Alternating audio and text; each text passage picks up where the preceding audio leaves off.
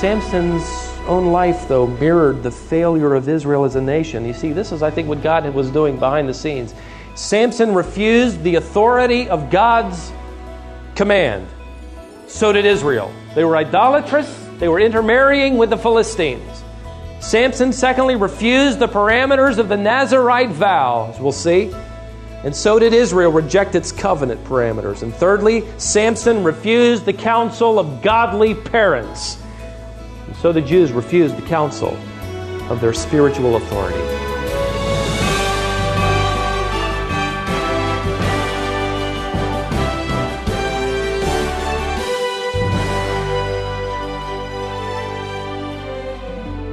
Have you ever seen someone who seemed to have it made? Everything about their life appeared great. But the more you learned, the more you discovered a person with problems and faults and difficulties. Today on Wisdom for the Heart, Stephen begins looking at the life of Samson. Samson certainly had a lot going for him, but his life is a warning that spiritual potential doesn't always lead to spiritual success. It's not what you have that defines you, it's what you do with what you have. This lesson from our Vintage Wisdom series in Judges is called The Man Who Had It Made. Hetty Green was probably one of the most well known misers, in fact, maybe the best miser who had ever walked the face of American soil. She died in 1915, leaving an estate valued at over $1 million, which today would be at least $10 million. Interesting thing about this lady is, though she was such a miser, she ate most of the time cold oatmeal. Oatmeal because it was cheap, cold because she said it cost too much to heat it. The tragedy is that her own son, however, would lose his leg to an amputation because Hetty took so long in trying to find a free clinic that he was not seen early enough by doctors. When you read the story of Hetty Green, you come to the conclusion that this woman had so much, but yet she lived as if she had absolutely nothing. There is a story in the Bible as we continue through the book of Judges that you and I know. It's the story of Samson, and we finally get to the judge we know a little bit about. And the more I studied this man, the more it became clear that this man was like that miser. He had so much, but he lived as if he had absolutely nothing. When you think of Samson, you think of a man who never cut his hair. And that's right. He was a Nazarite. You think of a man who, who uh, was brawny and strong. He was the Hercules of the Old Testament. You think of a man who was finally knocked flat by that featherweight named Delilah. That's what we know about Samson. But the more I studied this man's story, it was clear to me that this was a judge God, first of all, gave more time in the book of Judges to than any other judge. And also, this is the only judge where God gives an entire chapter to tell us about his mother and his father. And so let's start at the beginning of the story in Judges chapter 13, verse 1.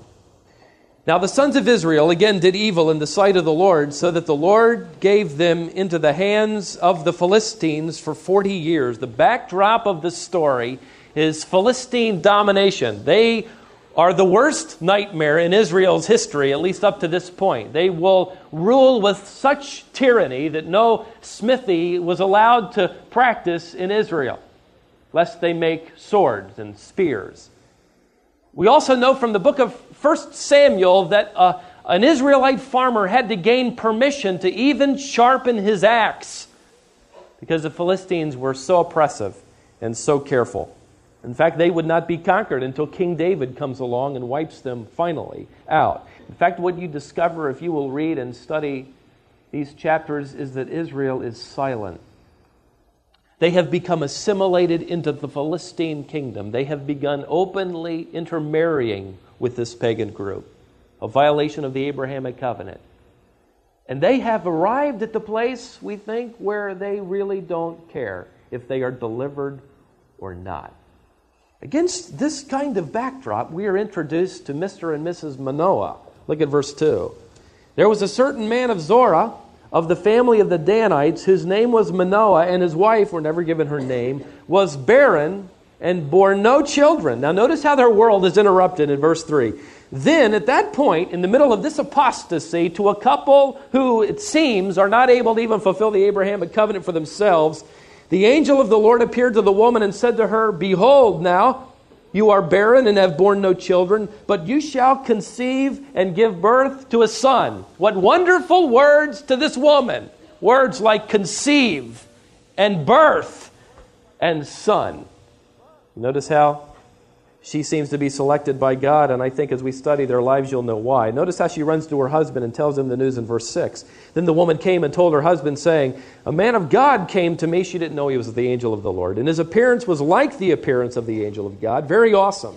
And I did not ask him where he came from, nor did he tell me his name. She was so excited. But he said to me, Behold, you shall conceive and give birth to a son, and now you shall not drink nor eat any unclean thing, for the boy shall be a Nazarite to God from the womb to the day of his death.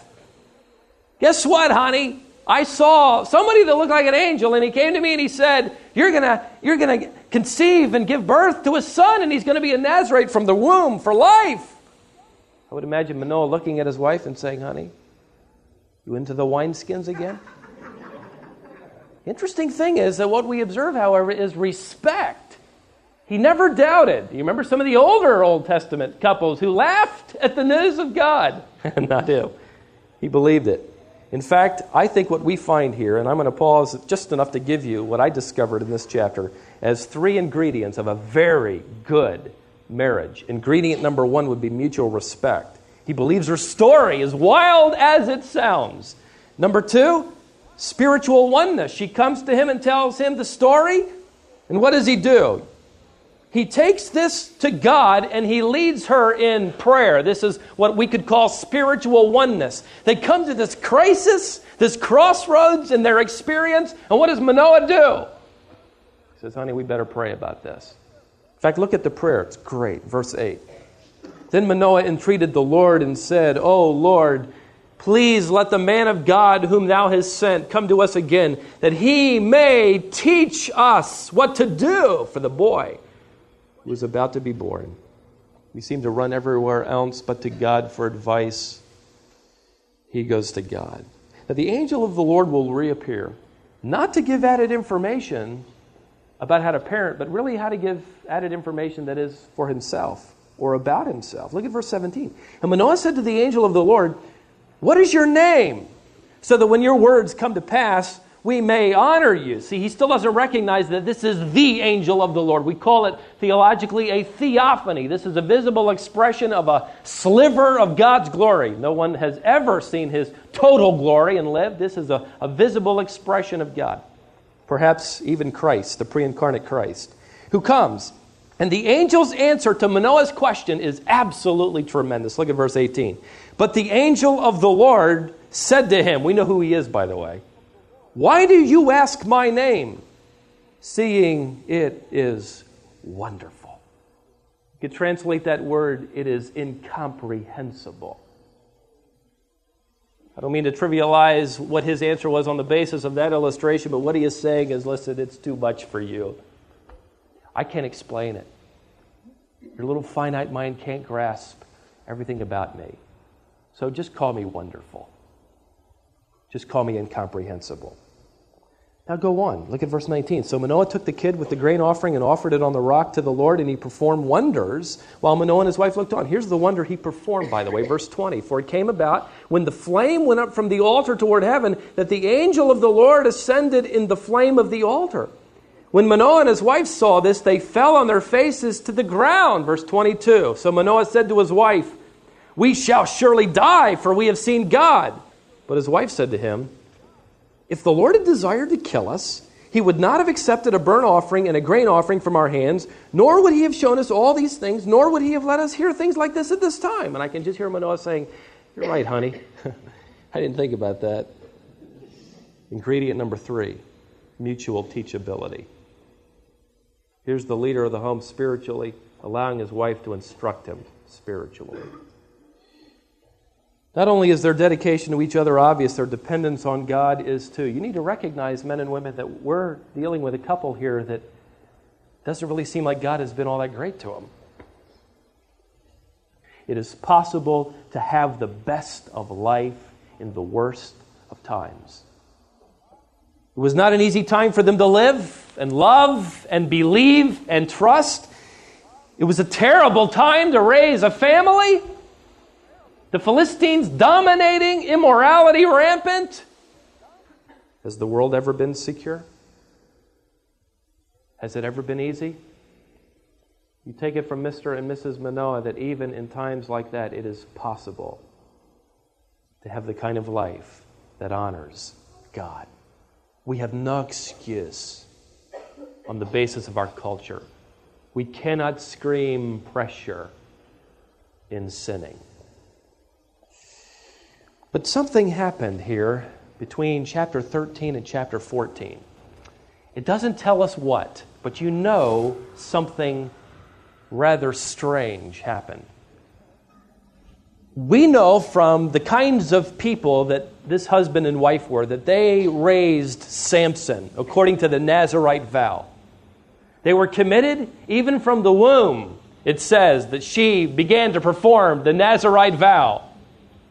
But yet, here we find the last part of chapter 13, we see young Samson, strong, and the text tells us, I think it's in the latter part of that chapter, tells us in verse 25, it says, The Spirit of God began to stir Samson. The word stir is a word used of a musical instrument being tuned by the musician. Samson's being tuned, he's, he's getting ready to be played upon by the Spirit of God. Yet the first few words of chapter 14 shout problems. Something's gone wrong. Well, let's take a look at him. His hair cut? No, it's never been cut, he boasts. Has he ever touched a wineskin? No, never has. Touched a dead body? No. But yet you find him in chapter 14 headed for a Philistine village to pick out a wife.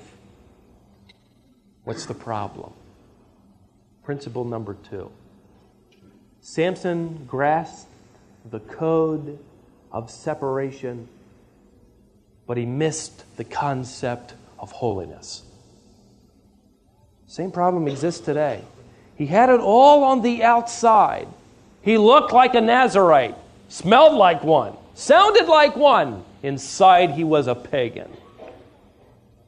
We have the same difficulty today in trying to keep the balance between how we look and what we are like on the inside. Let me read you what Elisabeth Elliot includes in one of her books about a young man eager to forsake Christ and live, or forsake the world and live for Jesus Christ. And he asks believers, What must I forsake? Listen to the answers that he was given. They're recorded for us. Forsake colored clothing. Get rid of everything in your wardrobe that is not white. Stop sleeping on a soft pillow. Sell your musical instrument. If you are sincere about following Christ, do not take warm baths and never shave your beard. To shave is to attempt to improve on the work of Him who created us. The problem with Samson is that he had all the outward trappings, but he ignored inner holiness. His hair was long, but his heart was disobedient. Now let's go back to Judges and take a look at principle number three. This follows closely on the heels of this. Anyone who ignores internal quality will be governed by external attraction. Look at chapter 14, verse 1. Then Samson went down to Timnah and saw a woman in Timnah, one of the daughters of the Philistines. So he came back and told his father and mother, I saw a woman in Timnah, one of the daughters of the Philistines. Now, therefore, get her for me as a wife. See, the custom of this day was for the mom and dad to arrange the marriage. This text is interesting because in the Hebrew, the word woman is emphasized. If I could paraphrase it to give you the picture of what Samson is saying, it would be something like this Dad, Mom, I went down to Timnah the other day and I saw a woman. Get her for me. Now, there's nothing wrong with that, by the way. Nothing wrong with physical attraction. I married the gal who knocked me flat. I'm sure you guys could say the same. You'd better say the same. I can go back to that first encounter, sitting in British literature class in college. I love to go to British literature. I sat in the back, and this brunette sat over on the left by the window, and I watched her. The sunlight coming through that window, boy, right off her blue eyes, sent a ray right back, and it carved out my heart, and there it lay on the ground. Nothing wrong with that. The problem was Samson was looking in the wrong direction. He was off limits. And so his parents react with shock. Look at verse 3. Is there no woman among the daughters of your relatives or among all your people that you go to take a wife from the uncircumcised Philistines? There was quite a brouhaha. You could hear it three blocks down. Mrs. Manoah is going crazy. We raised you a Nazarite. We've done our best for you, and now it's time to choose a wife. Is no one here among the Jewish nation good enough for you? You go seeking one of them? And they were dead right. You can almost see Samson's teeth clenched with defiance. In the last part of verse 3, he says, Get her for me. You notice the very first words recorded by Samson's lips are, I saw a woman. And that is what will take his life in the end. That leads me to the fourth. A parent committed to the word may never reap godliness in a child. I have talked with parents who have broken hearts. I've received phone calls over 10 years of ministry. Stephen, my son or daughter, has been picked up by the police. Would you come down to the station? It is possible for spiritual parents to raise children who turn out rejecting their values, immoral. Would you look at the resources that Samson rejected? He had been given so much. He had been born miraculously. My own wife was one of those kind of miracle babies, you know, wasn't supposed to be born. And that's special.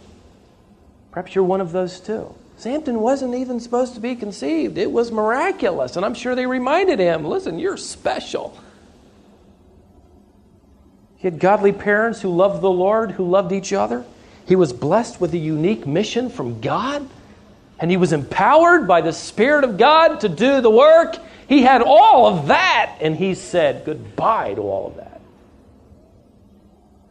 Number five, Samson's own life, though, mirrored the failure of Israel as a nation. You see, this is, I think, what God was doing behind the scenes. His life was a sermon in itself. Samson refused the authority of God's command. So did Israel. They were idolatrous, they were intermarrying with the Philistines. Samson, secondly, refused the parameters of the Nazarite vow, as we'll see. And so did Israel reject its covenant parameters. And thirdly, Samson refused the counsel of godly parents. And so the Jews refused the counsel of their spiritual authority. We know from the book of Samuel that Eli was the priest during this episode. Now, granted, Eli was immoral, well, his sons were immoral, and he was weak. Perhaps that was one of the reasons the people did all that they did. But would you notice a phrase repeated twice? The last part of verse 3 again she looks good. Look down at verse 7. So he went down and he talked to this woman, and she looked good. Now I want you to take your Bibles and turn to the end of this book, chapter 21, verse 25. And I want you to take a look at what it says. What's the problem with the nation of Israel?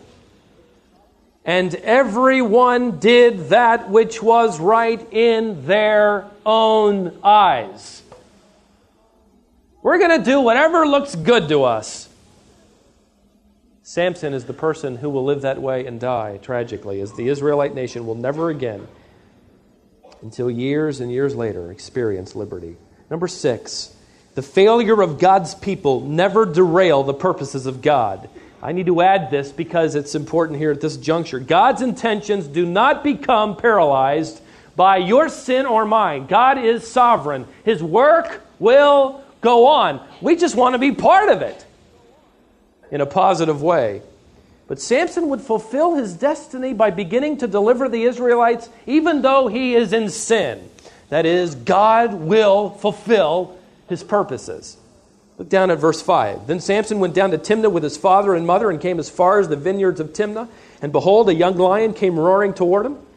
And the Spirit of the Lord came upon him mightily, so that he tore him as one tears a goat or a kid, though he had nothing in his hand, but he did not tell his father or mother what he had done. Skip to verse 8. When he returned later to take her, he turned aside to, to look at the carcass of the lion, and behold, a swarm of bees and honey were in the body of the lion. So he scraped the honey into his hands and went on, eating as he went. And when he came to his father and mother, he gave some to them, and they ate it. But he did not tell them that he had scraped the honey out of the body of the lion. Why? Because he had violated the Nazarite vow. He had touched a dead body. Does God strike him down? No. Does thunder come from heaven? No. Samson instead brashly turns this whole episode into a riddle at the wedding party. Look ver- further at verse 10. Then his father went down to the woman, and Samson made a feast there, for the young men customarily did this. The problem is the Hebrew word feast means drinking orgy. We don't know for sure that it's possible, since he already violated that parameter of his vow, touching a, a dead thing, that he would also drink the fruit of the vine. Here, did God strike him down? Did thunder come from heaven? But was God fulfilling his purposes, even though Samson was sinning? Yeah. But this leads me to the tragic story. Samson maybe took God's silence as apathetic or approval. Look at principle number seven that I want to give you. One of the most deceptive incentives to sin is the idea that God doesn't seem in a hurry to execute judgment or discipline. You and I may live our lives rebelling against God, and He may never strike us down, but our lives will pay a thousand times over the penalty for our sin. The party's thrown, the riddles given. Look at verse 12 of chapter 14. Then Samson said to them, Let me now propound a riddle to you. Verse 14. So he said to them, Out of the eater came something to eat, and out of the strong came something sweet. We know what he's talking about the lion and the honey. The Philistine men can't figure it out. Okay, they're going to lose their bet and they're going to owe oh, Samson 30 new Easter outfits if they can't find out the answer. So, what they do is they go to the little bride, this little Philistine gal, and they say, Listen, sweetie, you got Samson around your little finger, you figure it out. And you come tell us. So, verse 16. And Samson's wife wept before him and said, You only hate me. You do not love me. Fellas, you know what this means? This means for 5,000 years, women have been doing this to their husbands, and we still haven't figured it out. but, boys, Samson was cold. You know why? Look at the next verse, verse 17. She wept before him for seven days. I don't know how long you can last. He lasted seven days. And it came about on the seventh day that he told her because she pressed him so hard. I love it. Samson will lose the bet and he will lose his wife. The trouble is, Samson will not learn from experience. And this takes me to that final lesson. We'll look at it more in the future, next session. Number eight a man controlled by his passions, or woman, may never gain insight from his past. You don't necessarily learn from your mistakes unless you allow God to teach you. See, the key word in verse 17 is the word pressed. Do you know that is the same word used in chapter 16, verse 16, when it tells us that Delilah urged him? Same word. She pressured him. How? With tears. Two chapters later, this same man falls prey to the same thing. Only it's a different name. This time it's Delilah. He is overcome by her tears and pressure, and he lets out a secret that ultimately jeopardizes his life. A person who is controlled by their passions, men and women, is a person who is floating through the sea of life without a compass. They are moving without understanding. That's probably why Solomon wrote, and he would experience it later. He says these words Why should you, my son, be exhilarated with an adulteress and embrace the bosom of a foreigner? For the ways of man are before the eyes of the Lord, and he watches all his paths. His own iniquities will capture him, and he will be held with the cords of his own sin. He will die for lack of instruction. And in the greatness of his foolishness, he will go astray. The last record of Samson's parents are found over in chapter 16, verse 31. Look at that, and we'll close. We're of time. There's mom and dad. God evidently gave them more children. Says, Then his brothers and all his father's household came down, took him, brought him up, and buried him between Zorah and Eshtaol in the tomb of Manoah, his father. The man who had it all threw it all away.